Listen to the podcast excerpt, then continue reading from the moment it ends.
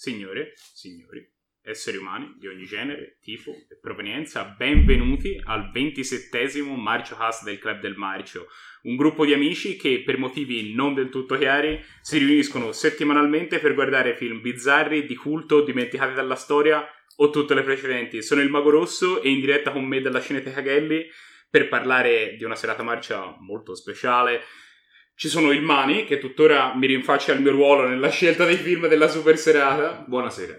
Ed Emilio, che è ancora un po' provato dalla visione di Takashi. Buonasera a tutti. Buonasera, Emilio, come va? Molto bene, molto bene. Bene, ancora provato, ma bene. Ti odio.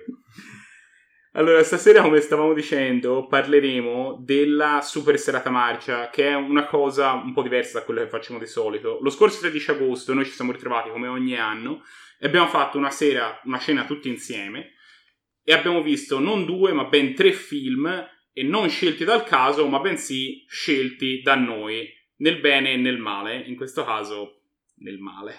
Parecchio male. Il primo film di cui vogliamo parlare stasera è Pig. Pig è un film uscito nel 2021 negli Stati Uniti di genere drammatico con le musiche di Alexis Grapsas e Philip Klein il primo nome non mi ha detto nulla, non ho provato a fare delle ricerche ma non ho trovato niente di particolarmente eclatante. Il secondo è uno che ha partecipato ai film musicali in film come Joker e la serie The Mandalorian, però non come compositore, era semplicemente una delle persone del team. E la parte principale di questo film per quanto riguarda il cast è che c'era Nicolas Cage. In questo film Nicolas Cage è un cacciatore di tartufi, il cui progetto maiale da tartufi viene trafugato all'inizio del film. Cercando di riaverlo, sia Nick Cage che il suo agente, Amir, dovranno confrontarsi con i rispettivi passati. Noi, quando esce un film nuovo di Nick Cage, perlomeno valutiamo sempre l'idea di guardarlo. Anche in questo caso l'abbiamo fatto, l'ho proposto io, tra l'altro. E Grazie. insomma, il film non ci ha trattato benissimo. No, no, no. E vorrei fare una premessa. Prima di stroncare questo film, voglio premettere che io sono un grande fan di Nick Cage e quindi mi duole, mi duole, mi duole tanto dover dire che questo film fa proprio cacare. È un film in cui non accade niente, la trama è ridicola, le sottotrame forse sono ancora più ridicole, i personaggi sono insipidi e non accade niente, non accade niente. In teoria ci dovrebbe essere questa lettura di questo personaggio tormentato che riesce dal bosco per cercare questo maiale con cui ha un affetto straordinario. Alla fine si scopre che esiste un underground di questa città in cui lui brilla grazie alle sue doti di cuoco, no? Perché alla fine lui è un cuoco e grazie a queste doti rende le vite delle persone migliori un film di una noia mortale, un film dai dialoghi imbarazzanti. E mi duole perché io sono un grande fan di Nick Cage. E gli ultimi film di Nick Cage che abbiamo visto, e sono Mandy e Il colore venuto dallo spazio, mi erano piaciuti. In particolare Il colore venuto dallo spazio. Davvero, davvero un grande film. Cioè, grande, davvero, davvero un bel film, secondo me. C'è davvero poco da dire. L'unica cosa che mi viene da dire, in più, è che eh, se si va a leggere le critiche su Metacritic, su Rotten Tomatoes, le recensioni sono altissime, sono tutti a celebrare questo film, a questo film carico di introspezione, in cui Nicolas Cage dà questa interpretazione così forte, così drammatica, così potente.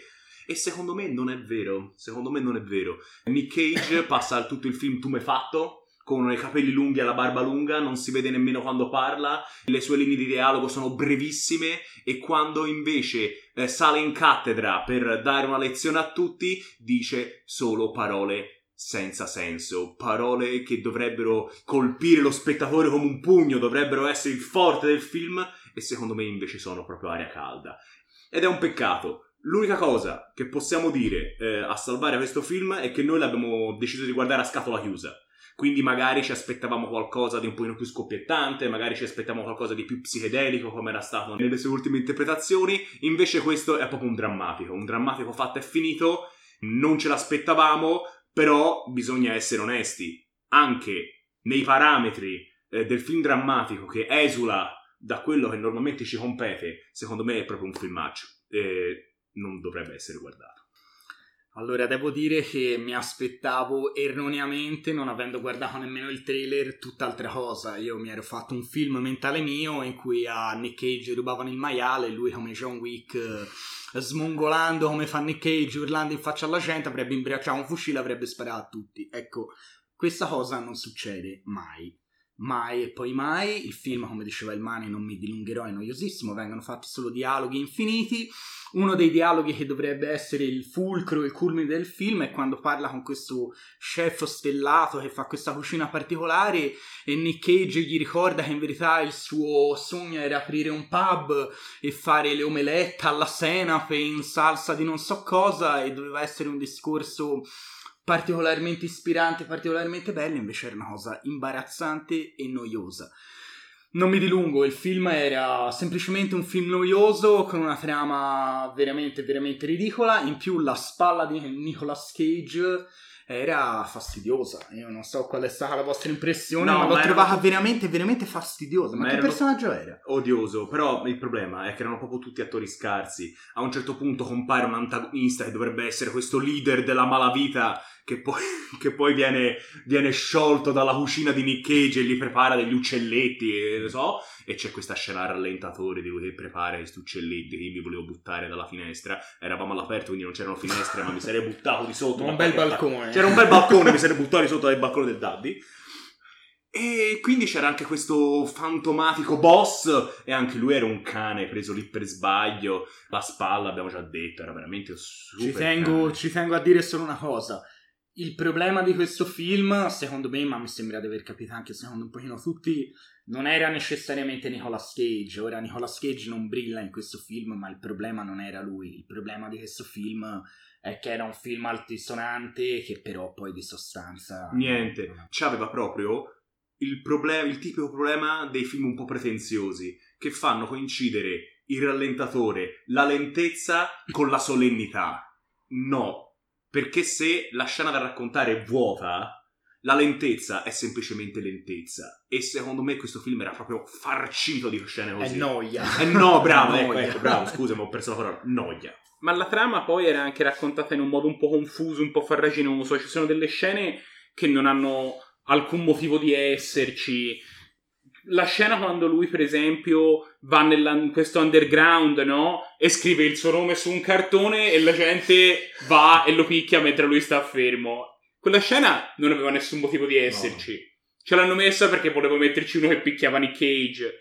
Lui ha quattro battute il 90% delle volte tutto quello che dice è I want my pig e questa è l'unica battuta che ha nella scena secondo me è un film che non lo sfrutta neanche eh, con Nick No, Cage no, per, al meglio di quello che avrebbe potuto dare Certo, certo. Poi anche alla fine sto maiale poi si perde anche un po' di vista, nel senso, nello svolgersi degli eventi, poi alla fine l'interesse per questo maiale a un certo punto svanisce improvvisamente, no? Il, il personaggio di Nick Cage arriva al centro della questione, ma arriva dopo un'ora di nulla e dopo c'è un'altra mezz'ora di nulla. Anche perché questa è veramente l'ultima cosa che voglio dire, loro calcano tanto l'attenzione su questo, sul personaggio di Nicolas Cage che dovrebbe essere, oltre che un grande chef, in qualche modo un personaggio di questo mondo parallelo, di questo mondo sotterraneo, underground, fatto anche di malavita, di personaggi bizzarri, di cui però poi in realtà non spiegano veramente niente, quindi um, lo spettatore rimane così, sì, ma quindi perché lui è così, perché è diventato così? e questa cosa non viene mai spiegata e lascia un po' spiazzati. In un film che è già noioso leva ogni tipo di interesse, secondo me. Cioè veramente, secondo me possiamo passare direttamente alle nomination. Assolutamente. infatti questo film l'abbiamo candidato a peggior film L'abbiamo andata a peggior film. e- Giustamente. Ma non solo, ma non solo. C'è anche una peggior attore alla, alla spalla, che, si- che interpreta appunto il personaggio Amiri, si chiama Alex Wolf. E poi c'è anche, ora io qui non sono perfettamente d'accordo, diciamo il club ha voluto nominare anche Nick Cage. Secondo me Nick Cage, come dicevi te, non era il problema di queste cose, Sì. ma di questo parleremo quando ci saranno i Ninja d'Oro.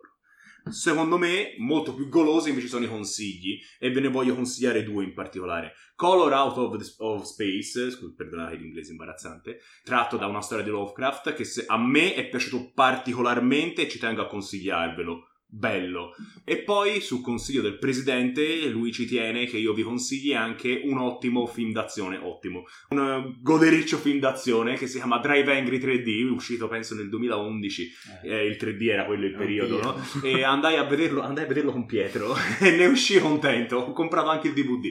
Quindi ve lo consiglio, secondo me questi due sono buoni film marci di Nick. Ci tengo a precisare che Color Out of Space, che abbiamo visto l'anno scorso, ha fruttato a Nick il Ninja d'Oro come migliore, Come attore, attore, in quella stagione. hai fatto benissimo, e se l'è meritato. Dammi un voto. 4. 4. Perfetto. Siamo tutti d'accordo. Passiamo al secondo film. Like e Dragon.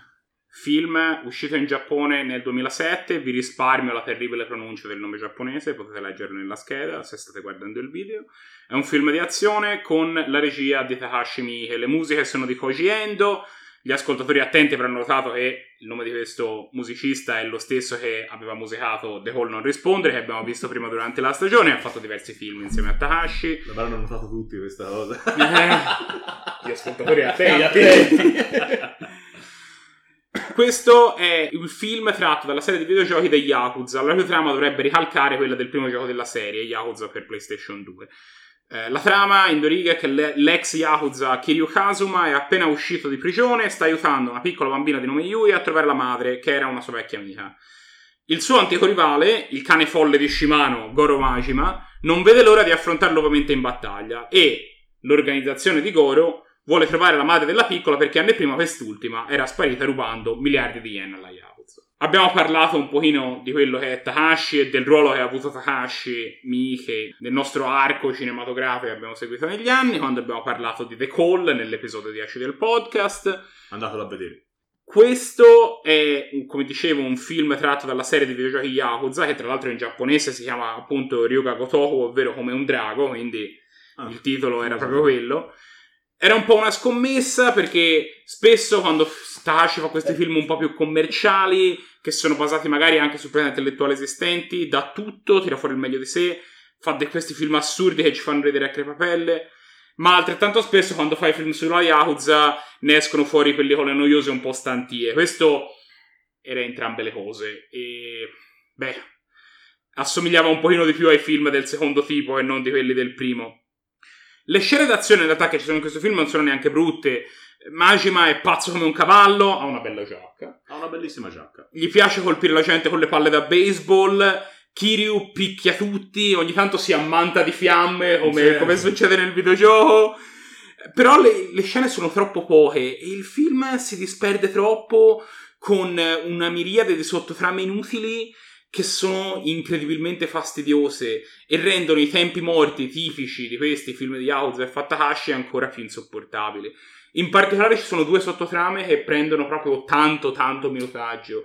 C'è una scena che parte subito dall'inizio con questi due rapinatori che indossano uno un passamontagna verde e uno un passamontagna rosso che stanno sono in momento commedia che stanno facendo una rapina in banca hanno preso anche un monte d'ostaggi i poliziotti incompetenti che stanno gestendo queste situazioni ostaggi e i rapinatori sono disagiati, incompetenti danno adito a tutti questi paretti comici però sono più che altro orrendi. Orribile.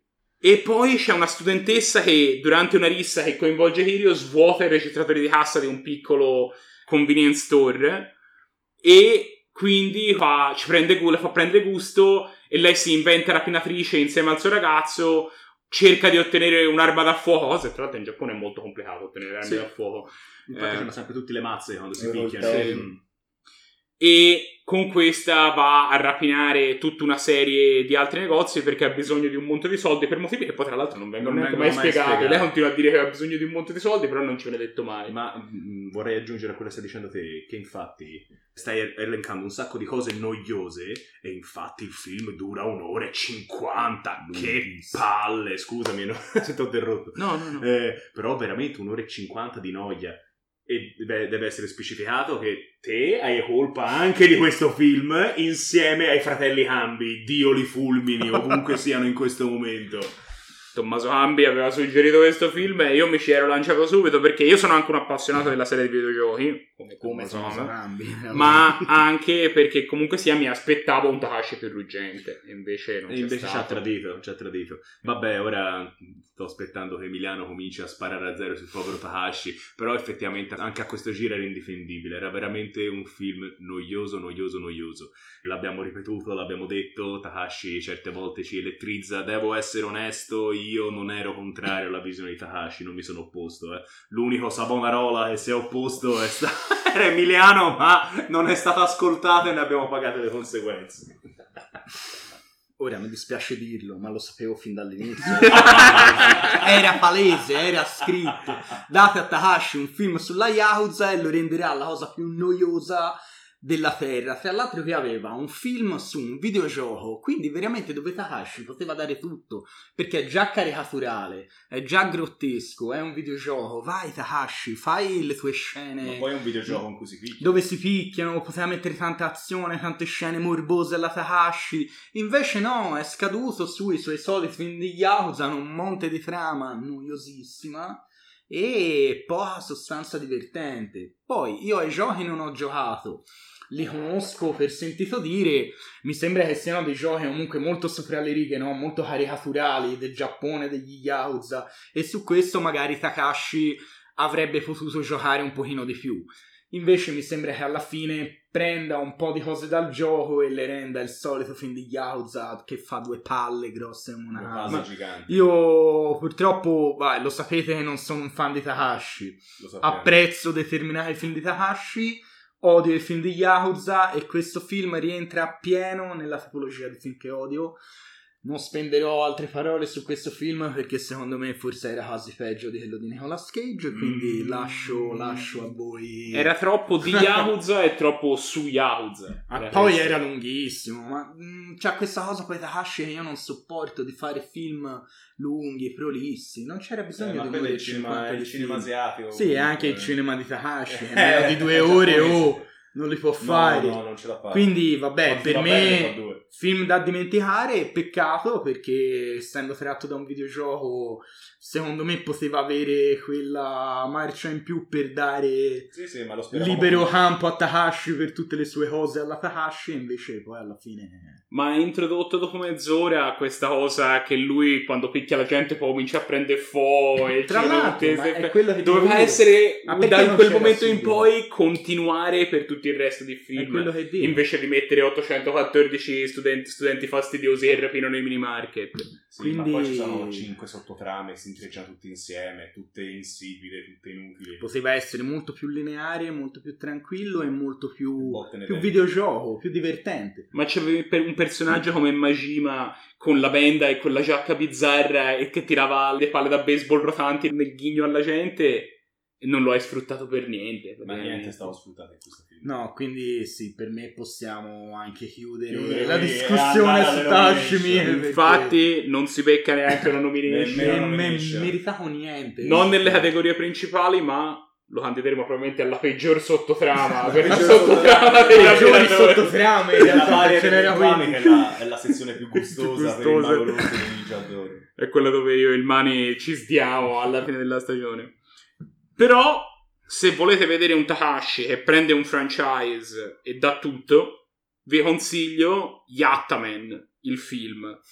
Che è un film completamente delirante, tratto da una serie di cartoni animati essa stessa completamente delirante, ma in quella ci sono dei costumi completamente bizzarri. Sì, ma costumi, una- situazioni, robot, Sì, speciali. una cosa completamente fuori di testa. Quello ve lo consiglio tantissimo. Noi lo vedemmo al cinema, tra l'altro. Io Andammo al cinema. A te forse Io non no, c'eri. io no, io non me lo ricordo, andaste all'Odeon e io non c'ero, sarò stato al solito allenamento maledetto. Maledetti. Lo, però lo riproposi a Cap del Marcio e lo rivedemmo lì e dato che l'abbiamo visto due volte vuol dire che effettivamente qualche cartuccia da sparare ce l'ha. Bellino. Io a questo film do 4 e mezzo perché mi è piaciuto di più del primo a cui ho dato 4. E questo è il mio voto. Io gli do sempre un 4, ma proprio annoiato dal primo all'ultimo minuto e durava, ah, durava due ore, soltanto due ore. soltanto due ore. Infatti, per me. Takashi si becca un bel 3 e mezzo. Aia, Ai. tre e mezzo! Perché Takashi non potrà mai essere meglio di Nick Cage. Meglio di Nick Cage. Almeno nell'altro film c'era Nick Cage. Quello è vero. Però smongola solo una volta quando È ruba la bicicletta a un ragazzino. Quello è un bel momento. Passiamo a parlare dell'unico film bello che abbiamo visto Oh, durante la serata. Gioiosamente bello. Il terzo film che abbiamo visto è Revenge. Revenge è un film di produzione franco-belga del 2018 con la regia di Coralie Farja. La mia pronuncia francese probabilmente fa cagare, quindi chiedo scusa. Le musiche sono di Robin Coder. Praticamente la bella Jen, interpretata da Matilda Lutz, è in vacanza con Robert, di cui è l'amante. Durante la sua vacanza un amico di Richard la stupra e quando lei vuole contattare l'autorità Richard cerca di ucciderla. Ma Jen sopravvive e vuole vendetta contro Richard e i suoi amici.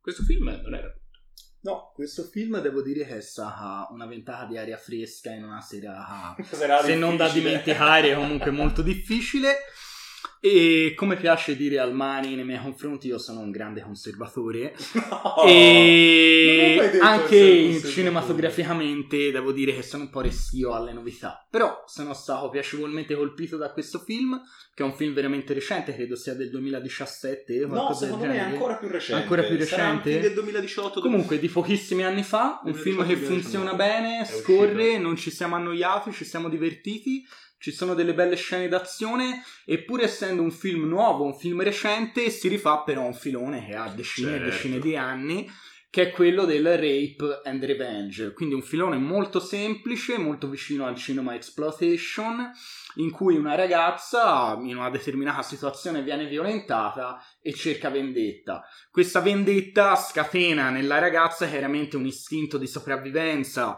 e delle abilità fuori dal comune che lei non pensava chiaramente di avere e così è in questo caso. Devo dire che il film parte in maniera abbastanza irrealistica, cioè senza voler spoilerare la trama, però questo lo vedrete nei primi minuti, lei viene tirata giù da un burrone dopo essere stata violentata e finisce su un palo, su un albero che la trafigge da parte a parte. Lei riesce a liberarsi e compirà la sua vendetta pur avendo un buco in pancia da parte a parte. Detto questo, gli ammazzamenti ci sono e sono notevoli. Mi è piaciuta la fotografia, per niente male. Mi sono piaciuti questi colori super saturi che ha il Eh. film, che è ambientato nel deserto, è molto molto caldo, molto flashante, ora Eh, mi viene la parola, è molto... un po' troppo, però Ah, beh, quelli, quelli- quelli molto carico, quelli poi Mm. sono gusti. E lei non è per niente male, alla fine regge il film praticamente da sola. Vero. E ho trovato magari un pochino lente alcune scene, soprattutto c'è una sequenza finale che si concentra tutta su di lei nell'inseguimento de- dell'ultimo dei cattivi, che è una scena che dura 10 minuti che Sì, è sì. un pochino prolissa. Però devo dire che in definitiva un film senza infamia e senza lode, eh, secondo me. Però un film di genere, come si diceva anche prima tra noi, un bel B-movie, cioè proprio un film di genere. Quello è, non vuole essere più di quello e secondo me ci riesce molto bene. Ma io ci credevo tanto in questo film perché in quel periodo in cui riaprirono i cinema poco prima che la Toscana e buona parte d'Italia diventasse zona rossa perché in cui li richiusero questo film fu, Eh, pubblicizzato tanto perché usciva poca roba eh, cioè da dire non usciva praticamente niente uscì questo film e lo pubblicizzavano tanto e quindi io pensavo che fosse fatto un pizzichino meglio invece come dicevamo è proprio un B-movies e secondo me no, non che la cosa sia grave No, ovviamente è fatto eh. un po' di soldi. Non che la cosa sia grave, ovviamente. Però, quella scena finale che hai detto te, secondo me è anche un po' presuntuosa. Che c'è un piano sequenza di 10 minuti in cui c'è l'antagonista ignudo che si fa la doccia e anche sti cazzi, insomma, no? E questo la rende un po' pesante e, e lui è... Lei. Lei. Lei ha fatto un po' show off di abilità che forse poteva fare anche a meno di mostrare. Però sto rompendo le scatole perché in realtà il film è stato godibilissimo. È stato godibilissimo, era confezionato tuttavia bene, era un po' flashante, a te è piaciuto, a me un pochino mi ha reso perplesso, però la verità è che a me non me ne frega niente della fotografia di Revenge. Volevo vedere un po' di sangue, volevo vedere degli ammazzamenti e li ho visti.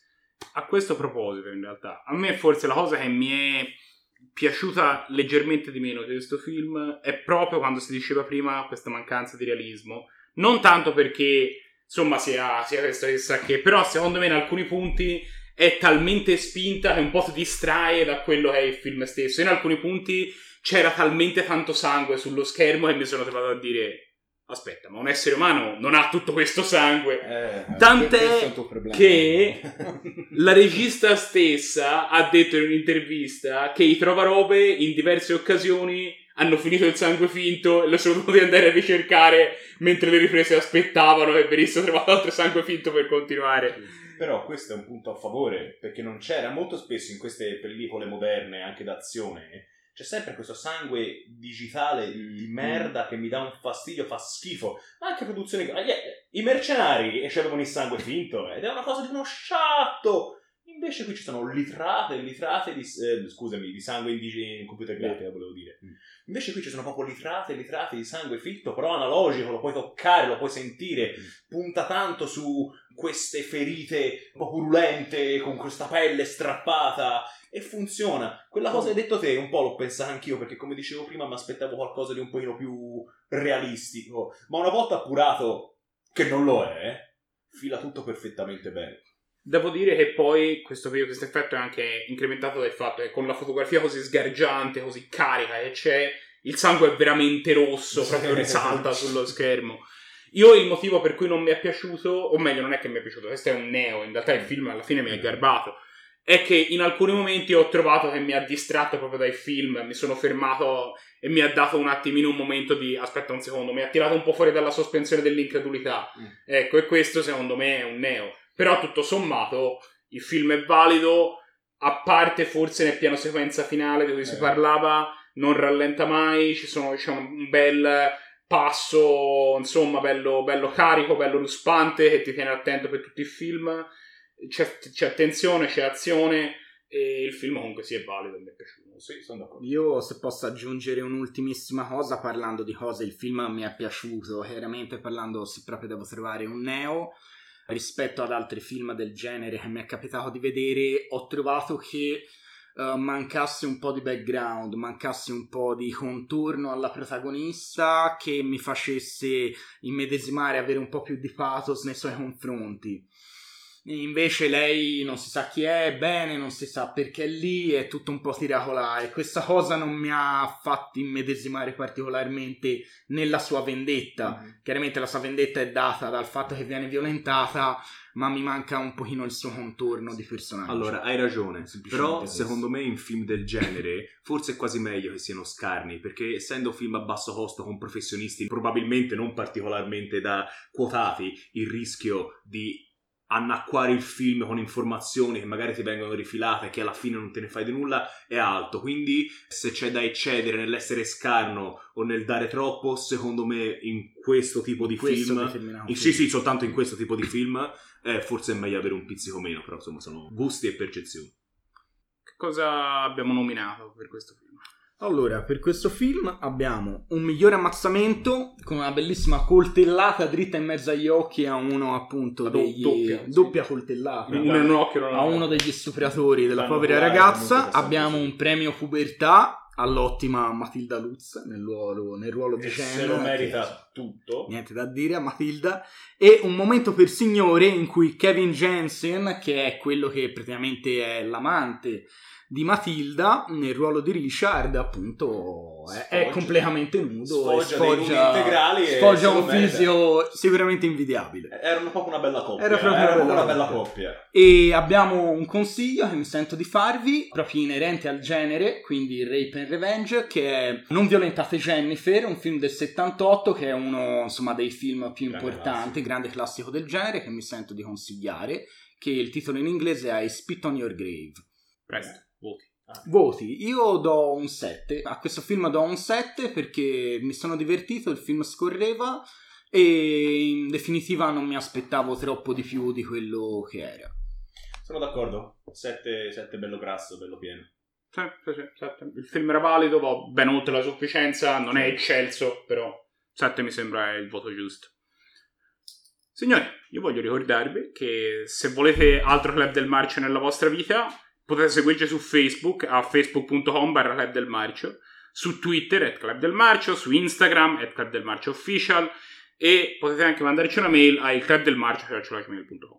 Se questo podcast vi è piaciuto, ci aiuterebbe tantissimo se potete iscrivervi al canale, mettere mi piace a questo video, lasciare un commento, sono tutte cose che aiutano i numerelli, se lo state guardando su YouTube, se lo state sentendo solo l'audio, mettete una recensione o seguiteci su Spotify, su Audible, dove lo state ascoltando.